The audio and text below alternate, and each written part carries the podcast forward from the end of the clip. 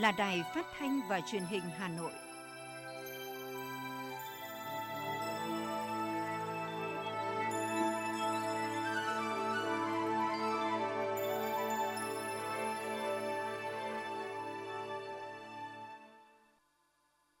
Kính chào quý vị và các bạn. Bây giờ là chương trình thời sự của Đài Phát thanh và Truyền hình Hà Nội, phát trực tiếp trên sóng phát thanh tần số FM 90 MHz. Trưa nay thứ sáu ngày mùng 7 tháng 1 có những nội dung chính sau đây. Hôm nay, Quốc hội thảo luận trực tuyến về chính sách tài khóa, tiền tệ, hỗ trợ chương trình phục hồi và phát triển kinh tế xã hội. Phó Chủ tịch Thường trực Quốc hội Trần Thanh Mẫn dự lễ tuyên dương 44 cán bộ công chức viên chức trẻ giỏi toàn quốc năm 2021. Đoàn đại biểu Quốc hội thành phố Hà Nội tích cực tham gia chương trình xây dựng pháp luật, giám sát. Thêm hơn 1.000 học sinh nghèo trên địa bàn thành phố được hỗ trợ máy tính học trực tuyến. Hà Nội điều chỉnh phân công bệnh viện hỗ trợ điều trị F0. Doanh nghiệp vào cuộc tiêu thụ nông sản ùn ứ tại cửa khẩu. Giá vé máy bay Tết nhâm dần năm 2022 giảm mạnh. Chất lượng không khí tại Hà Nội tiếp tục diễn biến phức tạp. Phần tin thế giới có những sự kiện nổi bật. Đụng độ tái diễn ở Kazakhstan, 18 cảnh sát thiệt mạng, hơn 1.000 người bị thương. Omicron khiến thế giới ghi nhận tuần kỷ lục lây nhiễm từ đầu đại dịch. Sau đây là nội dung chi tiết. Thưa quý vị và các bạn, sáng nay ngày 7 tháng 1, tiếp tục chương trình của kỳ họp bất thường thứ nhất Quốc hội khóa 15, các đại biểu tiến hành thảo luận trực tuyến về dự thảo nghị quyết về chính sách tài khóa tiền tệ, hỗ trợ triển khai chương trình phục hồi và phát triển kinh tế xã hội, phản ánh của phóng viên Lưu Hường. Các đại biểu thống nhất nhận định, đề án trình Quốc hội tại kỳ họp lần này là sự gửi gắm niềm hy vọng của người dân doanh nghiệp vào một tương lai tốt đẹp hơn.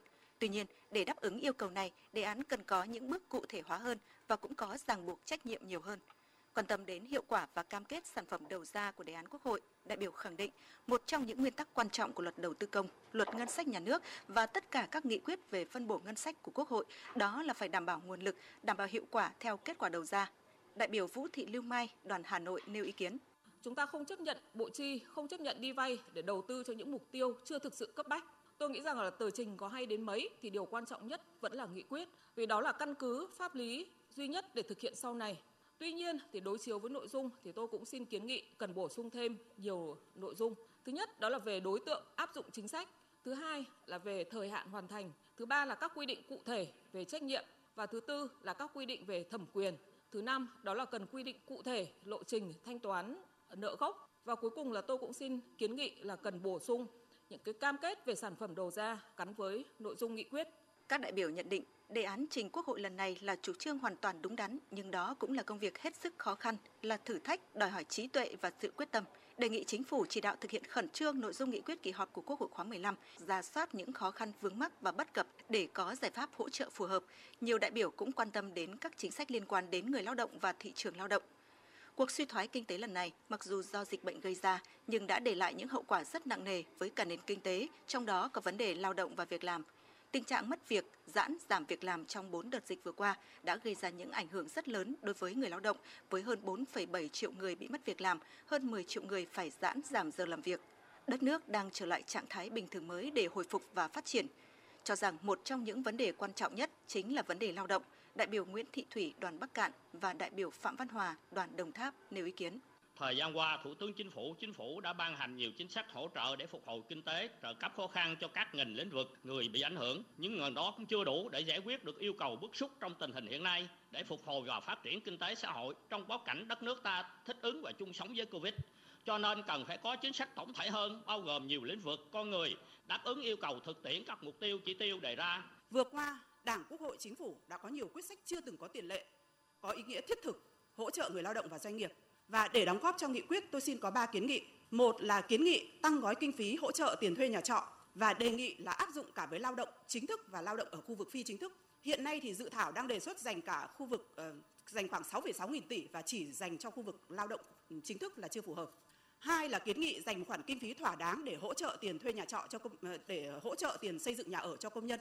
Và ba là kiến nghị dành một khoản kinh phí phù hợp để hỗ trợ tiền xét nghiệm, tiền đi lại, hỗ trợ tư vấn việc làm khi người lao động quay trở lại làm việc. Các đại biểu tán thành và trân trọng sự vào cuộc kịp thời của Chính phủ, Thủ tướng Chính phủ trong việc xây dựng chương trình phục hồi kinh tế xã hội cùng các chính sách tài khóa tiền tệ mang chất nhân văn và cấp thiết, thể hiện sự quan tâm của Chính phủ trong việc tái thiết kinh tế xã hội, đảm bảo cuộc sống an lành của người dân, góp phần quan trọng trong việc ổn định kinh tế vĩ mô, hạn chế lạm phát, đảm bảo an sinh xã hội, an dân, kiểm soát dịch bệnh. Việc hỗ trợ mang lại nhiều lợi ích tích cực nhưng vẫn còn những hạn chế tồn tại Chính vì vậy, các đại biểu đề nghị Thủ tướng Chính phủ có chỉ đạo khắc phục góp phần tạo điều kiện cho doanh nghiệp tái hoạt động, giải quyết việc làm cho người lao động, kích thích nhu cầu phát triển kinh tế sản xuất kinh doanh là cần thiết để ổn định cho các doanh nghiệp trong trạng thái bình thường mới. Chiều nay, Quốc hội tiếp tục thảo luận trực tuyến về dự thảo nghị quyết chính sách tài khóa tiền tệ hỗ trợ triển khai chương trình phục hồi và phát triển kinh tế xã hội. Bộ trưởng Bộ Kế hoạch và Đầu tư Nguyễn Chí Dũng sẽ tham gia phát biểu giải trình. Những sự kiện nổi bật sẽ tiếp nối chương trình. Thưa quý vị và các bạn, tối qua tại Hà Nội, Trung ương Đoàn Thanh niên Cộng sản Hồ Chí Minh phối hợp với Bộ Nội vụ tổ chức lễ tuyên dương cán bộ công chức viên chức trẻ giỏi toàn quốc lần thứ 8 năm 2021. Năm 2021 có 250 hồ sơ đề cử của 47 đơn vị gửi về Trung ương đoàn đề nghị xét chọn tuyên dương cán bộ công chức viên chức trẻ giỏi toàn quốc lần thứ 8. Từ đó, Ban Bí thư Trung ương Đoàn đã lựa chọn quyết định tuyên dương 44 cá nhân tiêu biểu có nhiều thành tích xuất sắc trong tham gia cải cách hành chính, có nhiều sáng kiến, sáng tạo trong lao động, sản xuất, công tác phục vụ nhân dân được triển khai trong các cơ quan, đơn vị, tiêu biểu trong thực hiện đạo đức công vụ, xây dựng văn minh công sở. Thay mặt lãnh đạo Đảng, Nhà nước, Phó Chủ tịch Thường trực Quốc hội Trần Thanh Mẫn chúc mừng, biểu dương 44 cán bộ, công chức, viên chức trẻ giỏi được vinh danh năm nay. Đồng thời, ông Trần Thanh Mẫn cũng đánh giá cao việc Trung ương đoàn và Bộ Nội vụ đã phối hợp tổ chức giải thưởng cán bộ công chức, viên chức trẻ giỏi khẳng định Đảng, Nhà nước, nhân dân luôn đánh giá cao vai trò, phẩm chất sáng tạo của thanh niên. Phó Chủ tịch Thường trực Quốc hội cho rằng các cán bộ, công chức, viên chức trẻ giỏi được vinh danh lần này là những tấm gương tiêu biểu thành công trong học tập, công tác, nghiên cứu khoa học, lao động sản xuất, kinh doanh và hội nhập quốc tế, đại diện cho hàng trăm ngàn cán bộ, công chức, viên chức trẻ của cả nước. Thưa quý vị, chiều qua, đoàn đại biểu Quốc hội thành phố Hà Nội tổ chức hội nghị tổng kết kết quả hoạt động năm 2021 và triển khai nhiệm vụ công tác năm 2022. Sau khi các đại biểu thảo luận về kết quả hoạt động trong năm 2021 và nhiệm vụ công tác năm 2022, Phó Bí thư Thành ủy, Chủ tịch Hội đồng nhân dân thành phố Nguyễn Ngọc Tuấn, Phó trưởng đoàn đại biểu Quốc hội thành phố Hà Nội biểu dương đánh giá cao sự tham gia tích cực của các đại biểu Quốc hội đoàn thành phố Hà Nội trong năm 2021 một năm diễn ra nhiều sự kiện trọng đại của đất nước cũng như thủ đô Hà Nội trong bối cảnh dịch bệnh COVID-19 diễn biến phức tạp.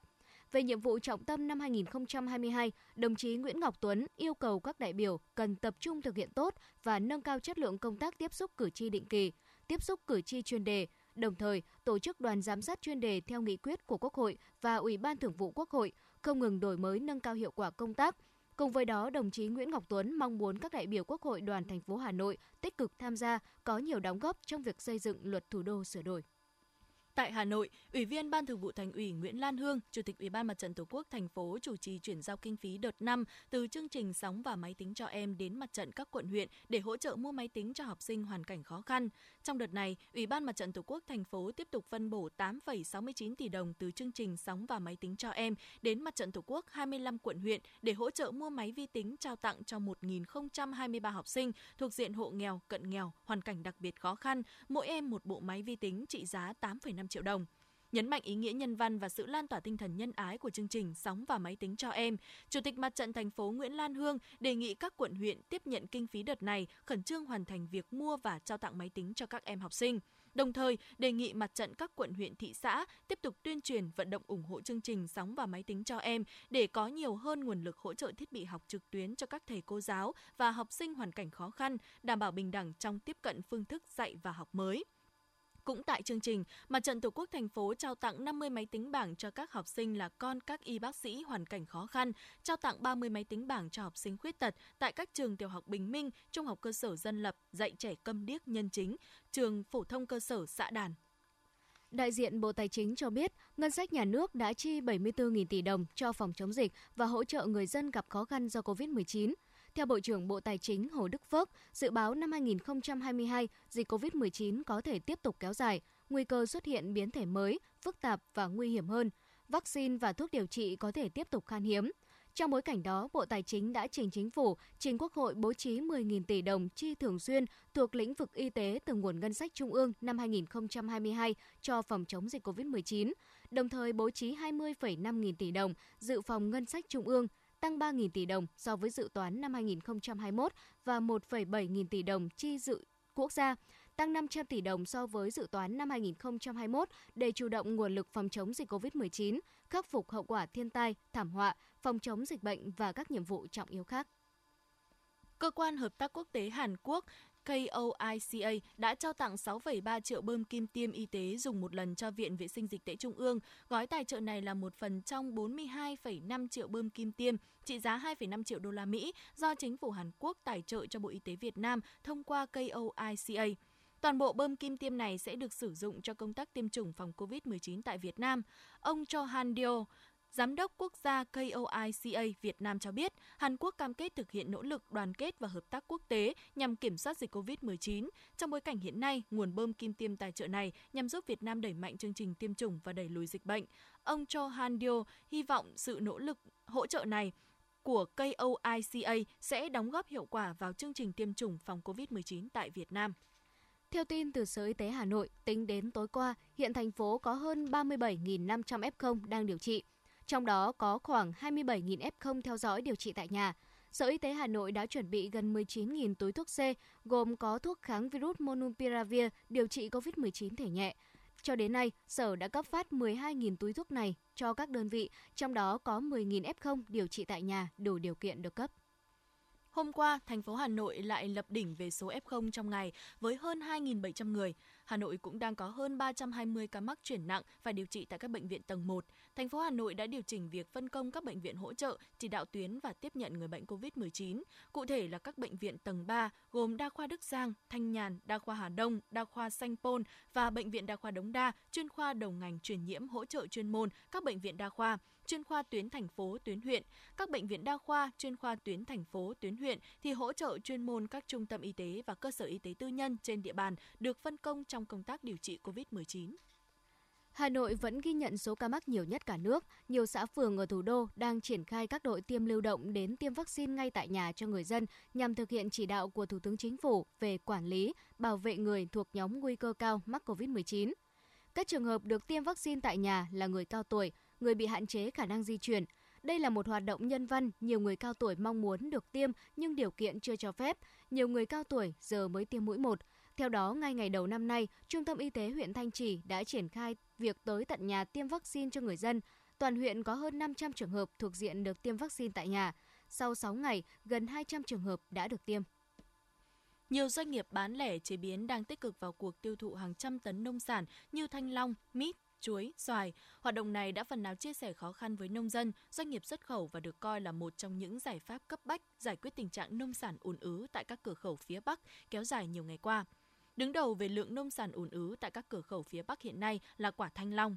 Mới đây, phía Trung Quốc ra thông báo tạm ngừng nhập khẩu loại quả này trong khoảng gần một tháng tại cửa khẩu hữu nghị tỉnh Lạng Sơn, khiến nhiều doanh nghiệp xuất khẩu rơi vào thế bị động và hàng loạt nhà vườn trồng thanh long lo lắng xuất khẩu sang Trung Quốc qua đường tiểu ngạch tiềm ẩn nhiều rủi ro. Trước thực trạng này, hệ thống siêu thị Go, Big C, Top Markets thuộc tập đoàn Central Retail triển khai chương trình đồng hành cùng nông dân đẩy mạnh tiêu thụ trái thanh long. Các sản phẩm thanh long trắng, đỏ đều đảm bảo chất lượng tươi ngon và có giá bán tốt. Không chỉ hai doanh nghiệp kể trên, hiện có rất nhiều doanh nghiệp bán lẻ chế biến xuất khẩu cũng đang nỗ lực vào cuộc hỗ trợ tiêu thụ nông sản đang ùn ứ tại các cửa khẩu. Hầu hết doanh nghiệp đều chuẩn bị hệ thống kho lạnh để tích trữ hải sản, trái cây phục vụ các chương trình bán hàng từ nay đến Tết Nguyên đán nhâm dần. Gần một tháng nữa là tới cao điểm Tết Nguyên đán 2021, nhưng giá vé khứ hồi trên trục vàng thành phố Hồ Chí Minh Hà Nội khởi hành vào ngày 29 tháng 1, tức 27 tháng Chạp năm Tân Sửu và trở lại vào ngày mùng 6 tháng 2, mùng 6 tháng Giêng năm Nhâm Dần đang ở mức rẻ nhất trong nhiều năm trở lại đây. Cụ thể, Vietjet Air đang là hãng máy bay có giá vé Tết năm 2022 rẻ nhất trên hành trình này. Hãng hiện đưa ra mức giá thấp nhất là 3,1 triệu đồng, đã bao gồm thuế phí, thấp hơn 1,5 triệu đồng so với cùng kỳ Tết Nguyên đán năm 2021. Những lựa chọn khác của hành khách trên hành trình này bao gồm Bamboo Airways 3,3 triệu đồng, Vietnam Airlines Group 4,7 cho đến 4,9 triệu đồng và Viettravel Airlines 5,1 triệu đồng. Trung bình giá vé các hãng đưa ra đang thấp hơn cùng kỳ từ 500.000 đồng tới 1 triệu đồng đáp ứng nhu cầu của hành khách dịp Tết Nguyên đán nhâm dần 2022 từ ngày 17 tháng 1 đến ngày 15 tháng 2, tức ngày 15 tháng Chạp năm Tân Sửu đến ngày 15 tháng Giêng năm nhâm dần.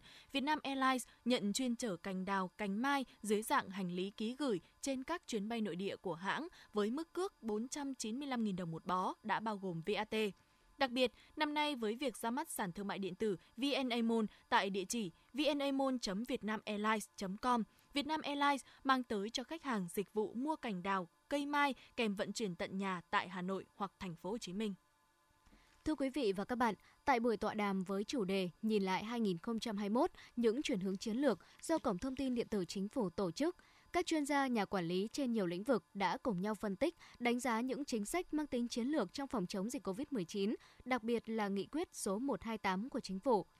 Trước những ý kiến cho rằng Việt Nam đã chậm thay đổi so với diễn biến dịch bệnh, các khách mời tại buổi tọa đàm đều khẳng định việc lựa chọn thay đổi chiến lược là đúng thời điểm và phù hợp với thực tiễn.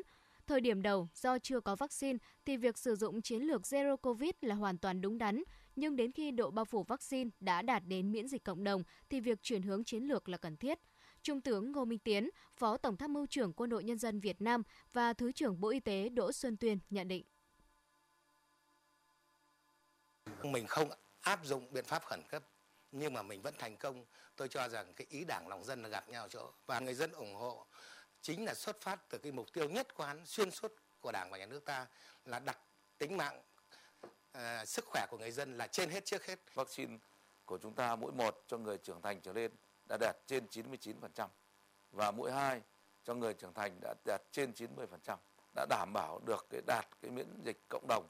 Như vậy tôi cho rằng đến cái thời điểm mà chính phủ thủ tướng chính phủ quyết định chuyển hướng từ retrovirus sang no retrovirus đây tôi cho rằng là một cái thời điểm phù hợp với cái tình hình thực tế để phù hợp với tình hình thực tiễn, những chiến lược quyết sách của Việt Nam liên tục được thay đổi, trong đó Nghị quyết 128 được đánh giá là bước tạo đà, làm xoay chuyển cục diện cả trong công tác phòng chống dịch và phát triển kinh tế xã hội. Thứ trưởng Bộ Kế hoạch và Đầu tư Trần Quốc Phương và Thứ trưởng Bộ Ngoại giao Nguyễn Minh Vũ đánh giá. tôi cho rằng là hết sức là phù hợp và đúng thời điểm. Nghị quyết 128 thì có một cái ý nghĩa ờ, hết sức quan trọng và then chốt trong việc đảo chiều cái quá trình tăng trưởng cũng như là phát triển kinh tế của năm 2021. Mà giao lưu nhiều, tiếp xúc nhiều với bên ngoài thì có thể có một tỷ lệ rủi ro nhất định. Ờ, chính vì thế mà chúng ta cũng phải làm tốt cả cái khâu quản lý cái sự thay đổi đấy để bảo đảm rằng là những cái tinh thần, nội dung và mục đích của cái nghị quyết 128 này sẽ được thực hiện một cách nhất quán. Dù tình hình dịch COVID-19 được dự báo sẽ khó kết thúc sớm và có thể xuất hiện thêm nhiều biến chủng mới, song các chuyên gia đều nhận định lạc quan về sự thay đổi tích cực trong năm 2022, đặc biệt là khi độ bao phủ vaccine đã đạt được khá cao. Bộ Y tế cũng đang trình chính phủ việc nghiên cứu đưa vào tiêm chủng cho trẻ em trong độ tuổi từ 5 đến 11 tuổi.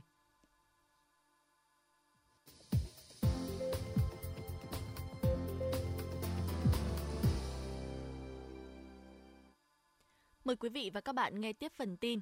Với chủ đề Vì tương lai tươi sáng, chương trình Mùa xuân cho em lần thứ 15 năm 2022 sẽ được tổ chức vào tối mai tại Nhà hát lớn Hà Nội. Chương trình được tổ chức nhằm mang đến cho trẻ em nghèo, trẻ em có hoàn cảnh khó khăn những món quà ý nghĩa nhân dịp Tết Nguyên đán nhâm dần 2022, đồng thời tri ân các đơn vị, tổ chức, cá nhân tích cực hỗ trợ cho trẻ em có hoàn cảnh khó khăn.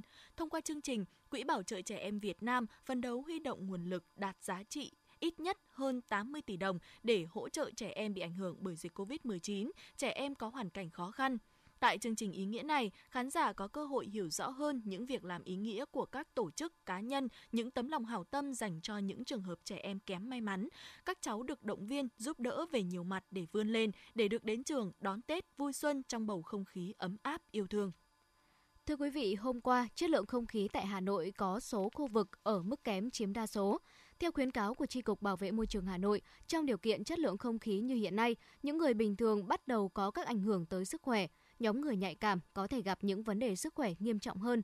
Khi tham gia giao thông, mọi người cần tuân thủ triệt để luật giao thông để hạn chế ủn tắc đường, tăng cường điều tiết giao thông tại một số khu vực có mật độ giao thông cao như Minh Khai, Phạm Văn Đồng, Hoàng Đậu, các khu vực ngoại thành, người dân cần hạn chế đốt rác và phụ phẩm nông nghiệp.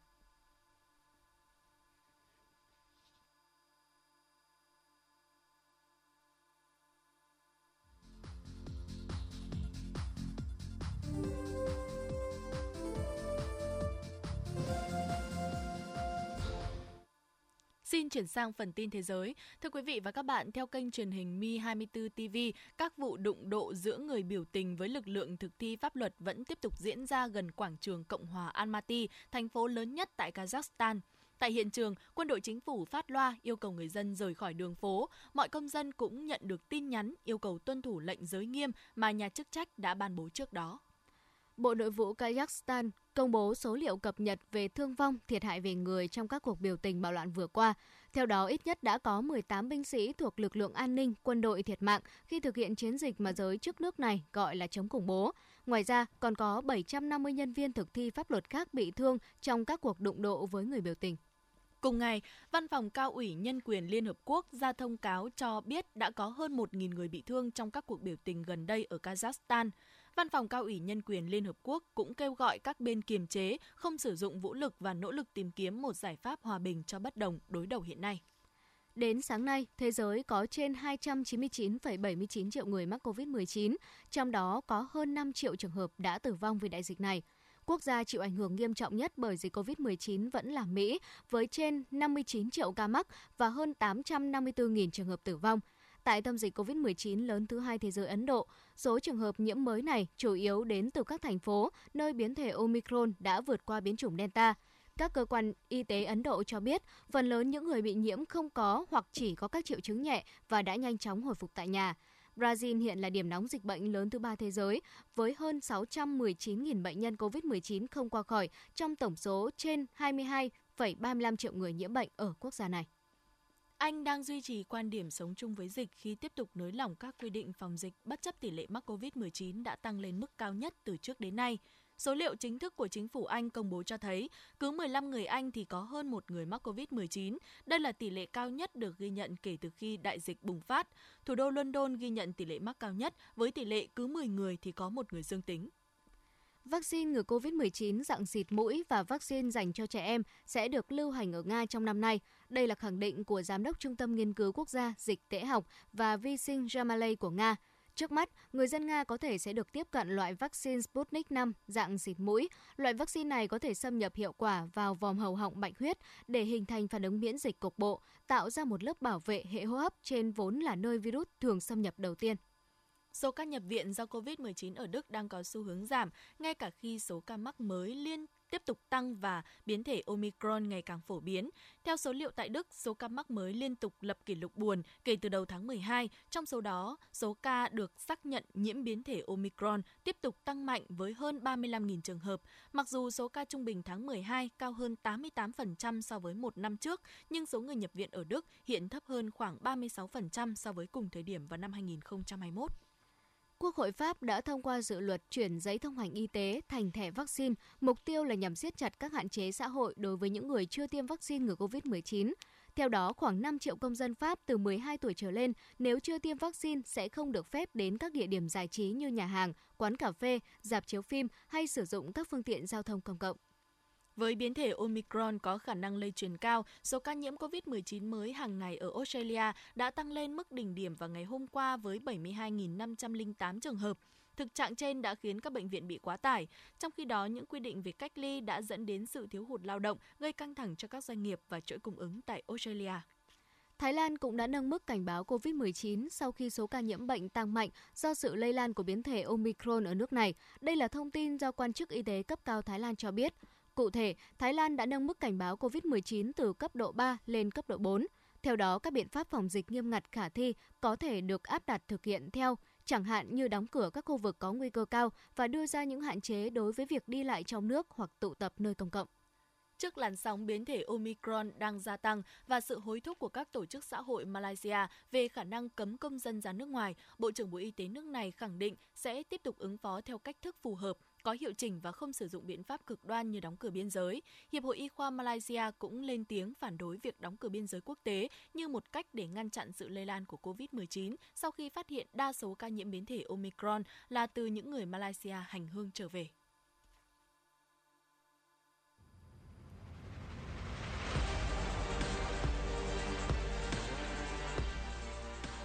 Bản tin thể thao. Bản tin thể thao.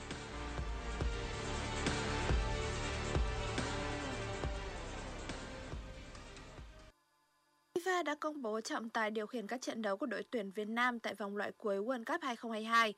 Cụ thể, trọng tài điều khiển trận đấu Australia với đội tuyển Việt Nam vào ngày 27 tháng 1 là ông Ko Hung Jin người Hàn Quốc.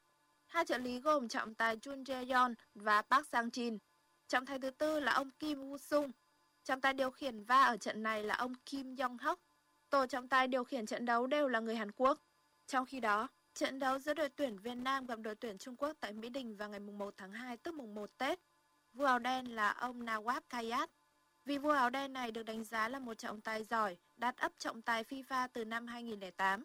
Các trợ lý trọng tài là Saman Mohamed Jafar Mohamed và Abdullah Mohsen người Bahrain. Trọng tài thứ tư là ông Sarai Mohanak Qasim Esses người Iraq. Trọng tài phụ trách phòng va là Taqui Arafari người Singapore. Theo kế hoạch đội tuyển Việt Nam sẽ được quân trở lại vào ngày 13 tháng 1 tới đây để chuẩn bị cho hai trận đấu tại vòng loại World Cup 2022. AS Roma có chuyến làm khách đến sân AC Milan tại vòng 20 Syria. Bước ngoặt của trận đấu tới ngay từ phút thứ 8 khi VAR xác định Tammy Abraham dùng tay chơi bóng trong vòng cấm và Oliver Giroud đã ghi bàn mở tỷ số trên chấm 11m. Đội chủ nhà nhân đôi cách biệt ở phút 17 với pha lập công của Junior Messias. Đến phút thứ 40, Lorenzo Pellegrini có bàn rút ngắn cách biệt xuống còn 1-2 cho AS Roma. Chiến thắng 3-1 của AC Milan được ấn định sau pha phản công ở phút 81 của Rafael Leao. Kết quả này giúp AC Milan có 45 điểm và tạm thời thu hẹp cách biệt với ngôi đầu của Inter Milan xuống còn một điểm. Phía bên kia chiến tuyến, AS Roma tiếp tục đứng thứ 7 trên bảng xếp hạng Syria với 32 điểm và kém vị trí dự Champions League của Atalanta 6 điểm, cũng như thi đấu nhiều hơn một trận. Ở trận đại chiến giữa Juventus và Napoli, đôi bên cầm chân nhau với tỷ số hòa một đều. Dry Mertens mở tỷ số cho Napoli với cú sút hiểm hóc ở phút 23. Federico Chiesa gỡ hòa cho Juventus sau nỗ lực cá nhân ở phút 54. Với kết quả này, Napoli tiếp tục đứng thứ 3 với 40 điểm, kém AC Milan 5 điểm và kém Inter Milan 6 điểm trong cuộc đua vô địch. Juventus đứng thứ 5 với 35 điểm, kém vị trí top 4 của Atalanta 3 điểm và chơi nhiều hơn một trận. Luật sư đại diện cho chính phủ Australia Christopher Chen cho biết, Australia sẽ không lập tức trục xuất Novak Djokovic trước phiên làm việc cuối cùng vào ngày 10 tháng 1 tới.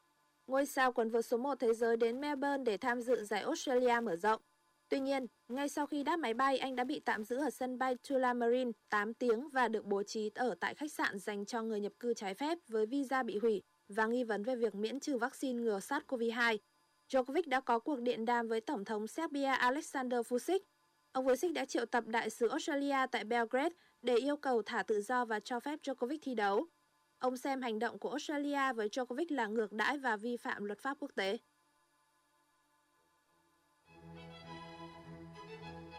Dự báo thời tiết, theo Trung tâm Dự báo Khí tượng Thủy văn Quốc gia, hôm nay Bắc Bộ và Bắc Trung Bộ sương mù, có mưa vài nơi, Nam Bộ không mưa trời nắng.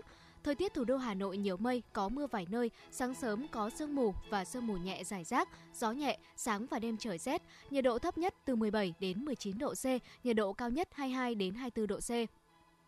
Các tỉnh phía Tây Bắc Bộ nhiều mây, có mưa vài nơi, sáng sớm có sương mù và sương mù nhẹ rải rác, trưa chiều giảm mây trời nắng, gió nhẹ, sáng và đêm trời rét, nhiệt độ thấp nhất từ 15 đến 18 độ C, vùng núi cao từ 10 đến 13 độ C, nhiệt độ cao nhất 21 đến 24 độ C.